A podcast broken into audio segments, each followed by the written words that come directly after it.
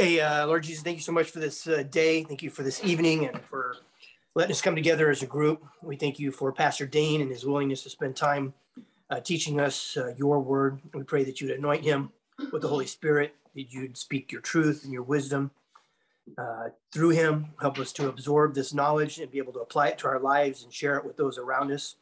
We pray that you would open an, uh, an amazing amount of doors that we could share the good news of Christ during this time that we're in.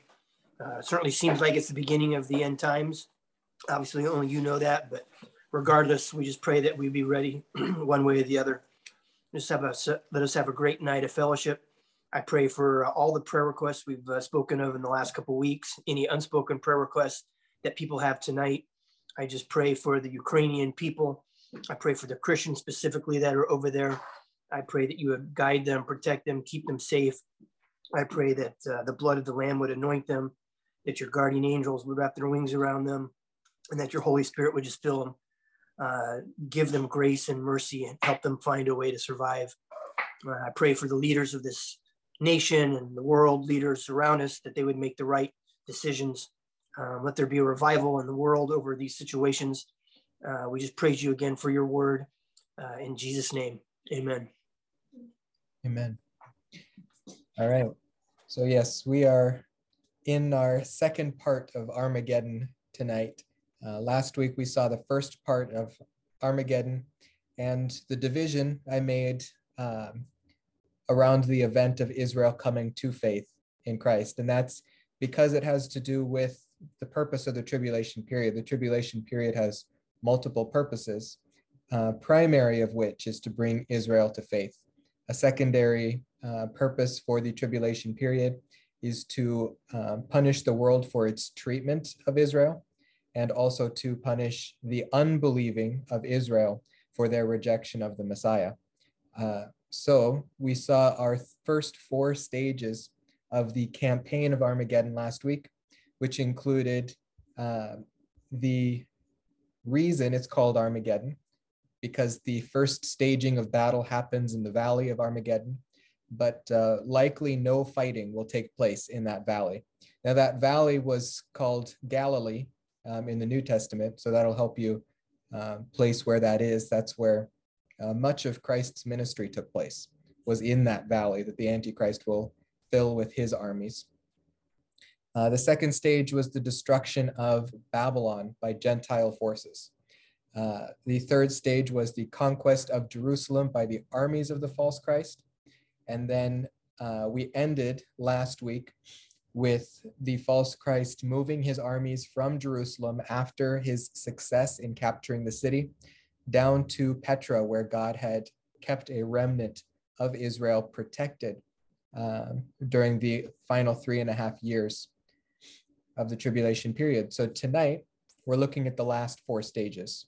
And this is Israel in belief. Once Israel turns to the Savior and accepts Him as their Messiah, then things start to turn around because up until that point, up until stage four, it's looking pretty bleak for Israel. And perhaps the whole world will be saying what most of the world has been saying for the last 2,000 years, which Paul has a good argument against that we're going to look at tonight that God has abandoned Israel. And Israel, rather than believing that God has abandoned them, will turn to him um, to be rescued, and he will rescue them. So that's stage five. Israel will repent of their sin of rejecting the Messiah. They will mourn for the Messiah, and they will call on him for salvation. That is the pivotal point in history. Then King Jesus returns to rescue the distressed and besieged remnant at Petra. This is what Zechariah 12:7 calls the tents of Judah, because Judah is going to be resting outside of the city in a temporary dwelling. And it says God will rescue them before he comes and rescues Jerusalem. Jesus will return to earth at Petra. He will slay the false Christ who is there waging war with the remnant of Petra and then he is going to conquer the allies of the Antichrist all the way from Petra back to Jerusalem, rescue Jerusalem, and ascend up the Mount of Olives in victory. Now, that is the decisive victory on earth over the Antichrist's kingdom. There is still going to be 75 days after that of cleansing the earth before he establishes the kingdom. But we get to look at that once we get to the millennial kingdom in chapter 20 of Revelation. So we're a couple months away on that yet. But this is going to give us a preview of what we're going to see uh, for the next few weeks. Uh, so we start with the regeneration of Israel. Now, this is uh, the prerequisite for Christ's return. The reason he left, the reason he did not stay and establish the kingdom was because he had been rejected by Israel as their Messiah. So he would go away until they received him as the Messiah and then he would return. So this is what we're waiting for. We're not waiting for the Antichrist. We're not waiting for the church to build the kingdom. We are waiting for Israel as a nation to receive Christ as the Messiah. Um, so you can see a couple of uh, verse headings here. What that is, is kind of a key for you guys if you wanted to go back in later and look at all of the places where this is mentioned. And this is not even an exhaustive list, but this is where it's covered in the most detail. In fact, I will touch on most of these verses, but Psalm 79 through 80, both of those Psalms give a very detailed uh, look at the regeneration of Israel in the last days.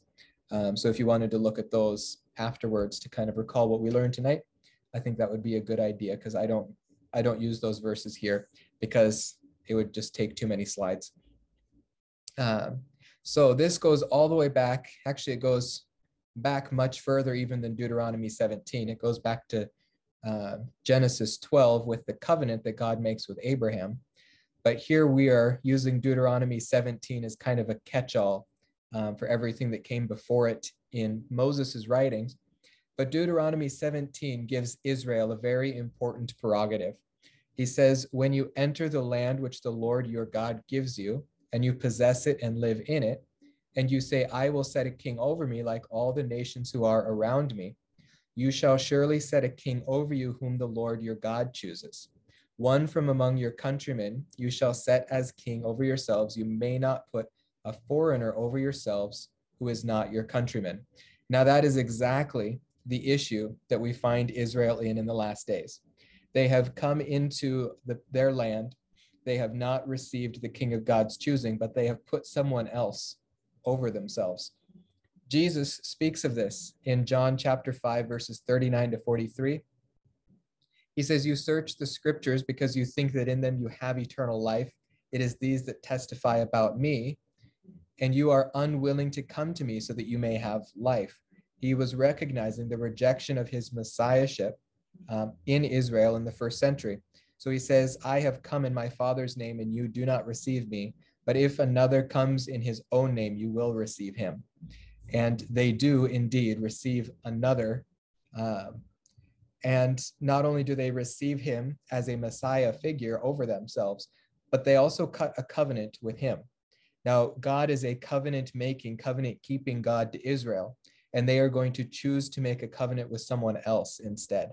And this is really the big issue, and this is what causes the seven years of tribulation. Remember, it's not the rapture that causes the seven years, and it, the rapture could take place any time before it. But we will leave before because God is going to turn his face back to Israel and deal with them directly. And this is the cause. Uh, we've taken a couple of weeks out of our study to, to look particularly at the covenants that God has made with Israel. And we've looked at um, all but one of them so far. This is a covenant totally apart from God's covenants. And it's a covenant of peace, it's a covenant of protection, uh, but it's found in the wrong source. So here in Daniel 9 27, it's a depiction of the last days of the tribulation. It says, He will make a firm covenant with the many for one week. But in the middle of the week, he will put a stop to sacrifice and grain offering. And on the wings of abomination will come one who makes desolate, even until a complete destruction, one that is decreed, is poured out on the one who makes desolate. Now, this is apocalyptic language, so it's not easy to know what's being said without its uh, context. But what it's speaking of here is Israel, who offers sacrifices, making a covenant uh, with someone who is going to be offering them peace. For three and a half years, he will be faithful to this covenant, but then he's going to break that covenant. Something that God has never done with Israel is break a covenant. This ruler will break this covenant with Israel and he will stop their sacrificial system, he will stop their religious system, and he will persecute them. At that point, they will find refuge in God, but they will not yet receive his Messiah, uh, his anointed one. So God will hide them away in Petra uh, until they receive Jesus Christ the Messiah. Now, when Jesus came, they had been well prepared to receive him as the Messiah. Uh, this was, again, their prerogative. They had been prepared by all of the prophets who came before John. Uh, they had been prepared by all of their histories, all of their dealing with God, all of their uh, witness to his faithfulness to them. They had every reason to believe that God would keep his promises. Uh, the issue ends up being that they had accepted the Pharisees over them as rulers, and they looked to the Pharisees to interpret uh, who the Messiah would be. And the Pharisees rejected Jesus Christ. They rejected Jesus Christ because his message was not the message of the Pharisees, but the message of Moses. They had built a fence around the, uh, the law of Moses in order to prevent themselves from being uh, kicked out of the land again. They recognized that their captivity uh, under uh, Babylon and Assyria came because they were not faithful to the Mosaic law. So they decided to make extra laws to make sure they would never accidentally break the Mosaic law and be kicked out of their land again. But what happened was they began to diminish the Mosaic law and lift up this law of the Pharisees. So when Jesus Christ came and he is preaching against the law of the Pharisees, the Pharisees rejected Jesus Christ. So the people followed the Pharisees rather than Jesus but uh, they had been prepared to receive Jesus Christ, and many of them did, but nationally they did not. So in Matthew 3, we see the preparation by John the Baptist to, uh, to usher in the Messiah, Jesus Christ. It says, Now in those days, John the Baptist came preaching in the wilderness of Judea, saying, Repent, for the kingdom of heaven is at hand. For this is the one referred to by Isaiah the prophet when he said, the voice of one crying in the wilderness, make ready the way of the Lord, make his path straight. So, this uh, responsibility of John was to prepare the way for the Messiah of Israel who would bring in the kingdom promised in the Old Testament. This had no New Testament context when Israel heard it for the first time here by John the Baptist. It had all of the context of the kingdom promised to Israel in the Old Testament, which would be an earthly kingdom ruled by their Messiah but they rejected this kingdom and the messiahship of Jesus Christ. Uh, and the results of that we see in Matthew 12. We see the rejection in Matthew 12 and the results. So uh, here is the words of Jesus in Matthew 12, verse 43. He says, Now when the unclean spirit goes out of a man, it passes through the waterless places, seeking rest, and does not find it. Then it says, I will return to my house from which I came. And when it comes, it finds it unoccupied, swept, and put in order. Then it goes and takes along with it seven other spirits more wicked than itself, and they go in and live there. And the last state of the man becomes worse than the first. That is the way it will also be with this evil generation. Now, we often misappropriate this text and apply it to uh, demon possession in humans, but notice that Jesus Christ is not applying this to demon possession in humans. He says, This is the way it will go with this evil generation. Jesus is saying that this generation has committed a sin. This generation has rejected uh, the one who should have come in and filled them and occupied them. John the Baptist came and swept Israel, prepared them for the acceptance of the Messiah, and they did not receive him. So when John the Baptist came in and shooed away the one demon, uh, and they received to re- they refused to receive Jesus Christ, the Messiah, now they are an empty vessel ready to be filled and conquered by seven more demons. This is a specific judgment on that generation. And they were about to be destroyed in AD 70 uh, by the Roman Empire. Uh, but another uh, chapter that speaks of this is just the following chapter in Matthew 13, where Jesus gives his disciples eight different kingdom parables. Actually, he gives them seven kingdom parables and one parable that's a key to understanding the other seven. We looked at these about a year ago, um, but I think now we've got enough background information to come back and look at them. This was a direct result uh, of the rejection of Jesus Christ. Jesus began to teach in parables. No longer was he teaching in clear uh, messages because the kingdom was no longer being offered to Israel. They had rejected him, and his uh, his purpose became to teach the church about what this age would be like. And his parable of the sower begins that lesson to the church and to Israel, whoever would come to faith in him as the Messiah, of why the kingdom was not coming. Now, again, this passage has been misappropriated by a lot of uh, teachers. This is not primarily about salvation. And that's kind of a hard pill to swallow because it's been shoved down our throats that this is about salvation. This is about the rejection of the kingdom. It comes in that context in Matthew. Matthew's purpose is the rejection of the kingdom and why Jesus is the Messiah, but the kingdom is not present on earth. It was written to Jews uh, who were wondering why, if Jesus was the Messiah, did he not bring the promised kingdom? Matthew is explaining that. So in Matthew 13, when we see the parable of the sower, we have to remember that Jesus is speaking here to Jews about their rejection of him as the Messiah, not to Christians in the 21st century about their reception of the saving gospel of Jesus Christ, um, who died for our sins. Notice that Jesus Christ has not yet died for our sins, as in this passage, as he is speaking to his disciples um, prior to the cross. That message will come, but it will come by the apostles after the resurrection of Christ. So here with that uh, background and context, Matthew 13, 19, as Jesus explains the parable of the sower. He says, When anyone hears the word of the kingdom and does not understand it, the evil one comes and snatches away what he has what has been sown in his heart. This is the one on whom the seed was sown beside the road.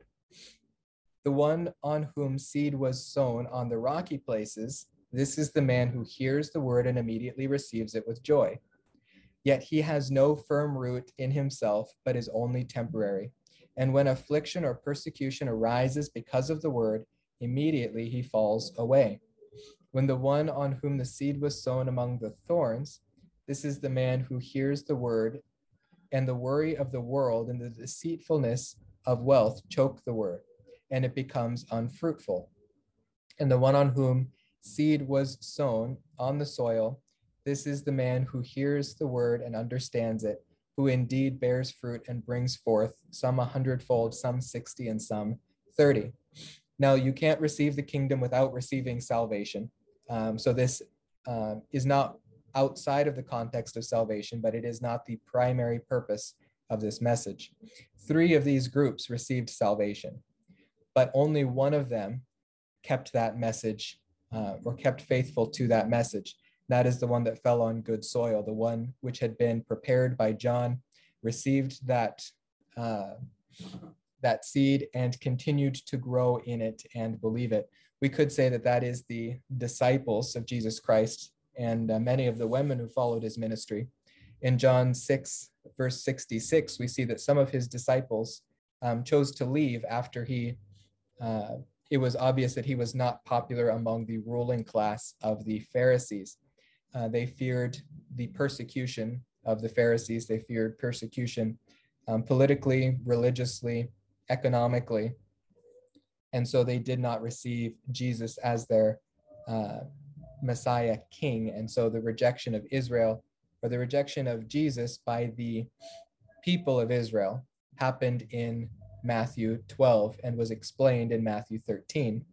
But then we get to Matthew 23, where the Pharisees officially reject Jesus Christ. Uh, and Jesus Christ responds to them in Matthew 23, verse 37. He says, Jerusalem, Jerusalem, who kills the prophets and stones those who are sent to her. How often I wanted to gather your children together, the way a hen gathers her chicks under her wings, and you were unwilling.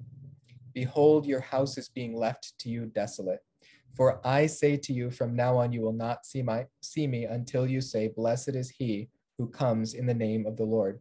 Jesus Christ is confirming that the rejection has been completed.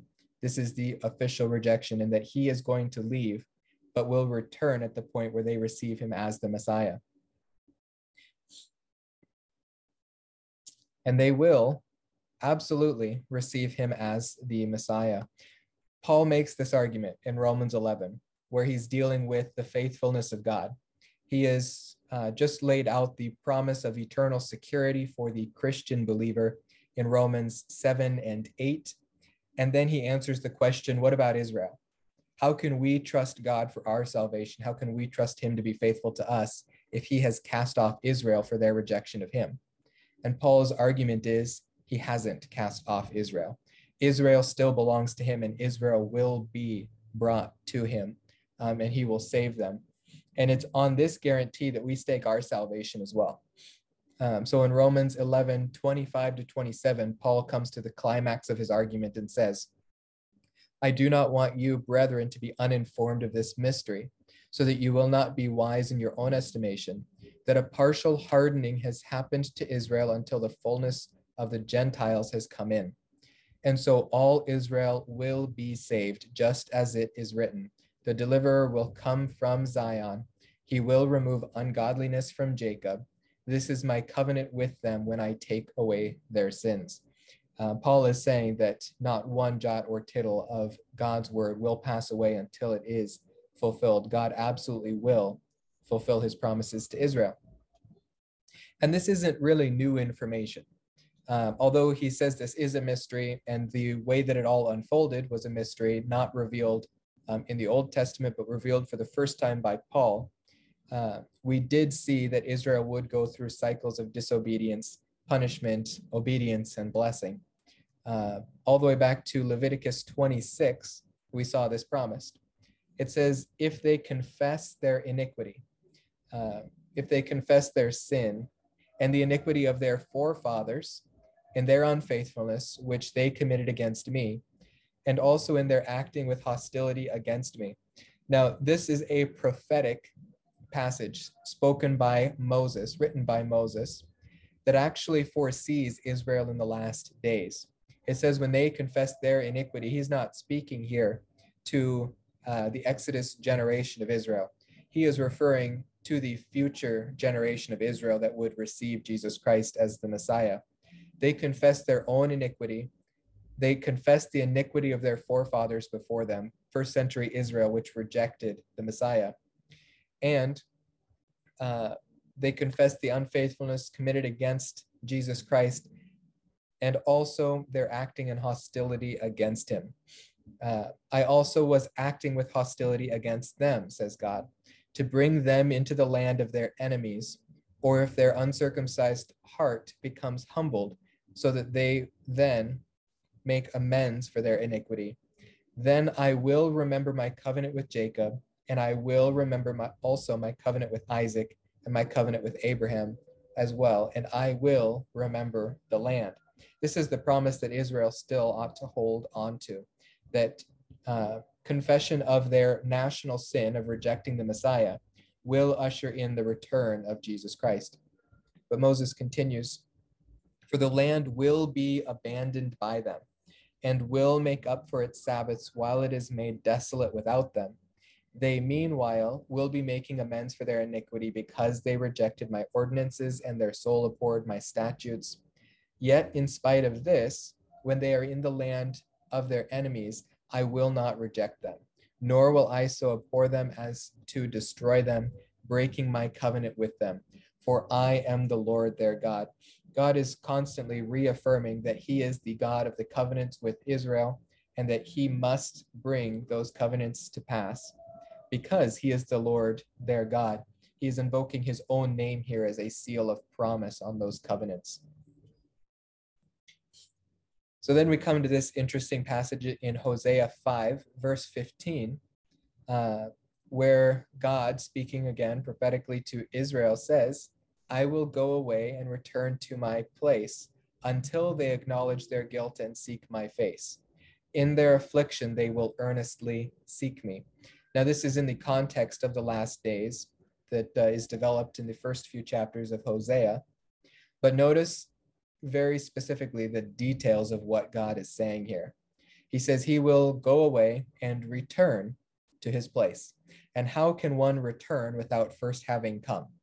So Jesus Christ is in view here as the one who came to earth and then returned, awaiting their acknowledgement of their guilt of rejecting him.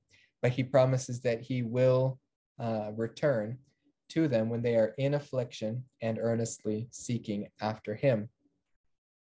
And that prepares the author, Hosea, um, to write then the following three verses, which is the call to repentance in Israel.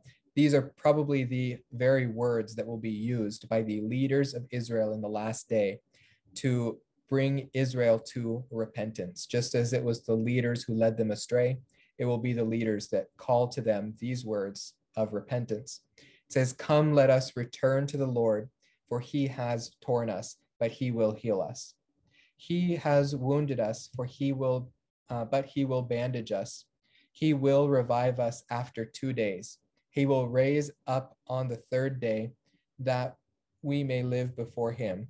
So let us know, let us press on to know the Lord.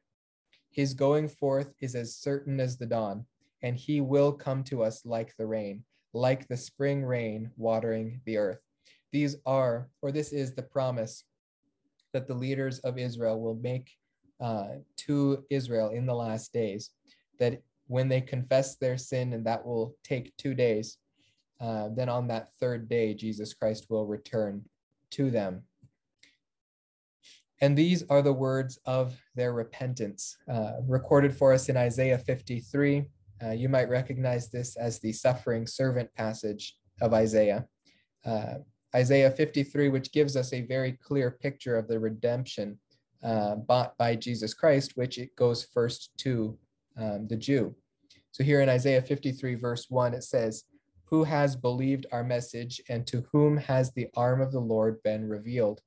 For he grew up before him like a tender shoot, and like a root out of the parched ground.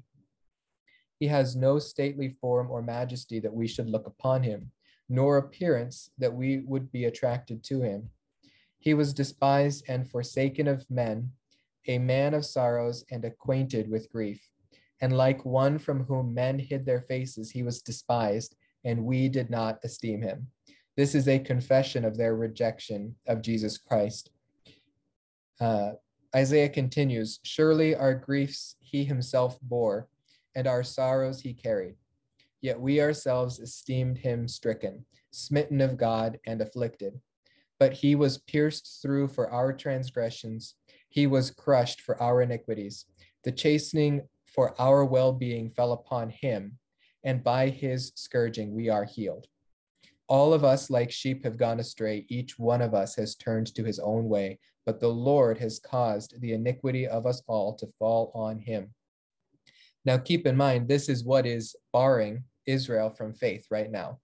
They do not believe that the sacrifice of Jesus Christ on the cross paid for their sins. They do not believe that he came as their Messiah. So these words coming from their mouths will constitute their saving faith um, both spiritually and physically. It is because of these words that Christ will return to save them physically in the last days. Uh, Isaiah continues, He was oppressed and he was afflicted, yet he did not open his mouth. Like a lamb that is led to slaughter, and like a sheep that is silent before its shears, so he did not open his mouth. By oppression and judgment he was taken away. And as for his generation, who considered that he was cut off out of the land of the living for the transgressions of my people, to whom the stroke was due. His grave was assigned with wicked men, yet he was with a rich man in his death, because he did he had done no violence, nor was there any deceit in his mouth. This identifies distinctively who the Messiah was that they rejected, the one who was crucified between two uh, criminals and then buried in a rich man's grave. They will recognize Jesus Christ as the Messiah of Israel, whom they missed in the first century. They will confess the sin of their forefathers and they will confess their sin of rejecting him today, and they will be regenerated by God. And that was promised all the way back in Jeremiah 31, uh, starting in verse 31 says, Behold, days are coming, declares the Lord, when I will make a new covenant with the house of Israel and with the house of Judah.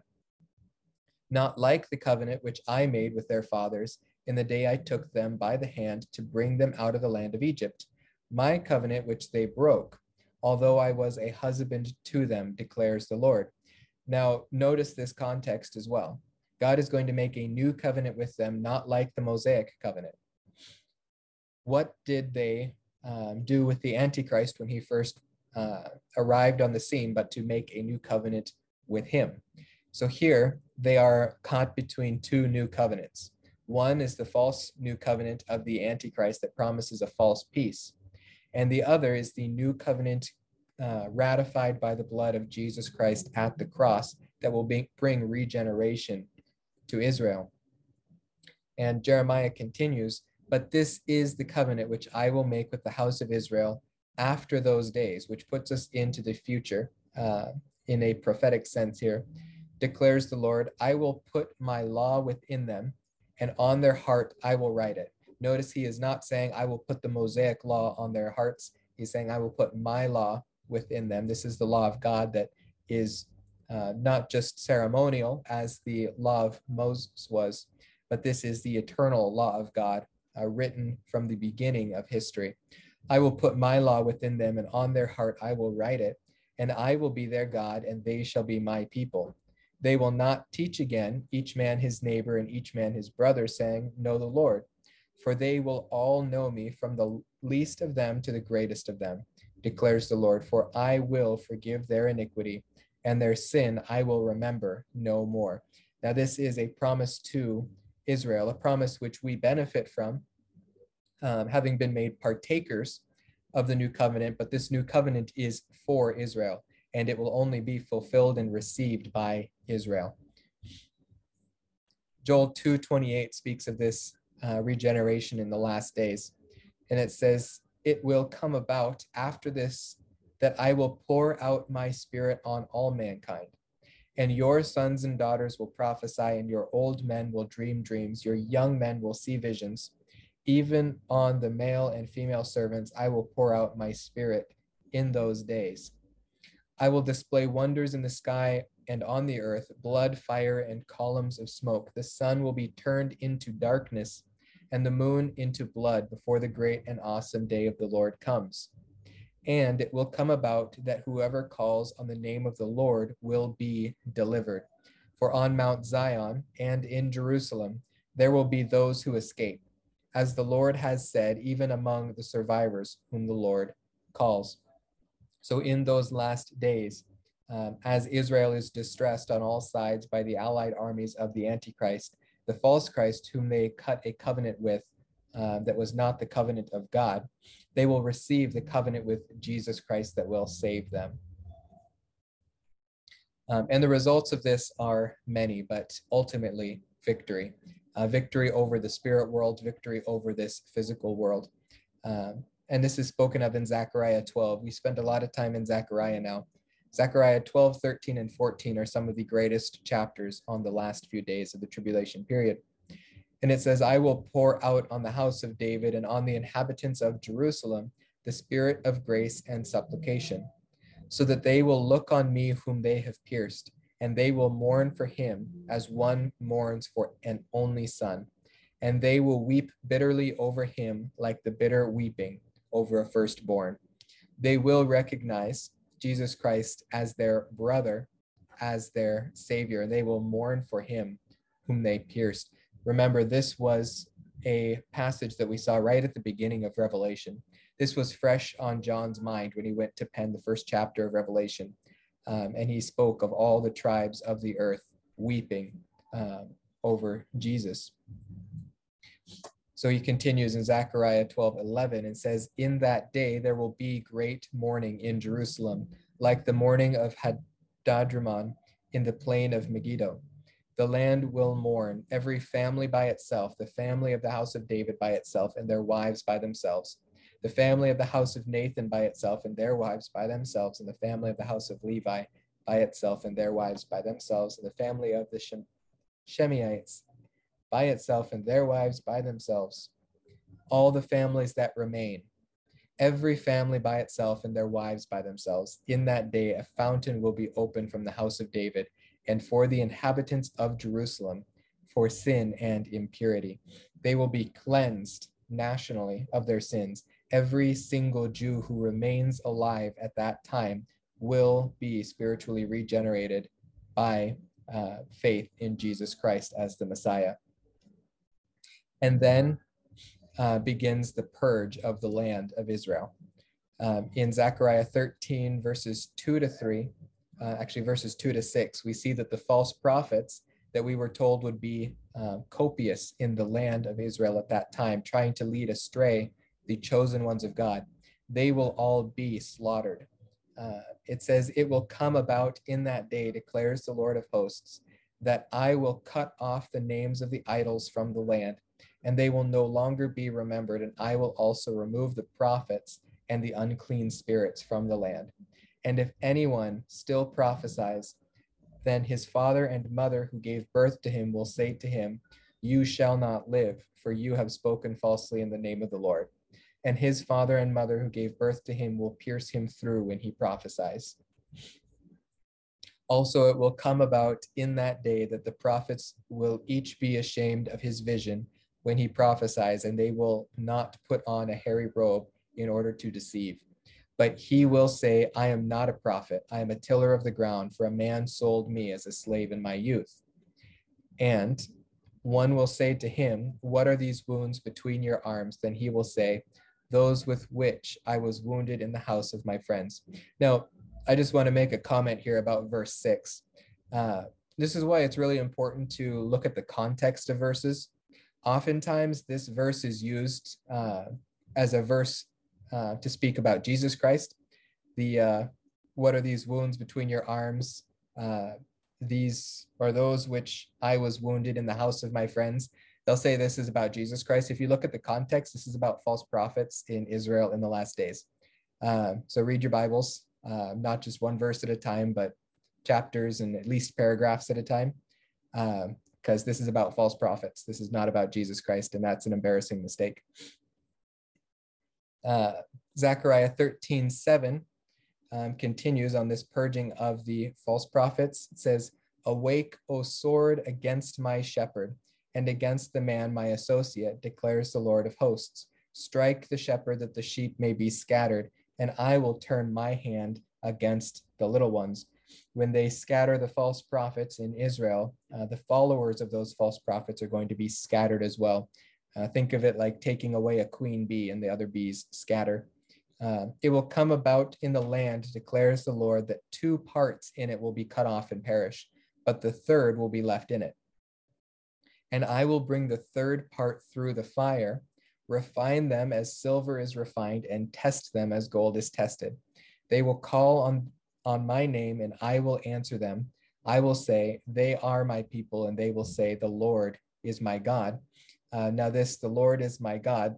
Uh, this is an Old Testament passage in Zechariah, um, but it's the name used for uh, Jesus. It's the, in the Septuagint, it's the same name used for Lord uh, in the New Testament for Jesus Christ. Uh, this is an admission that Jesus Christ is the Lord over Israel, the Lord God over Israel. All right. So that is the national regeneration of Israel with a brief look at their at the results of their coming to faith in their Messiah.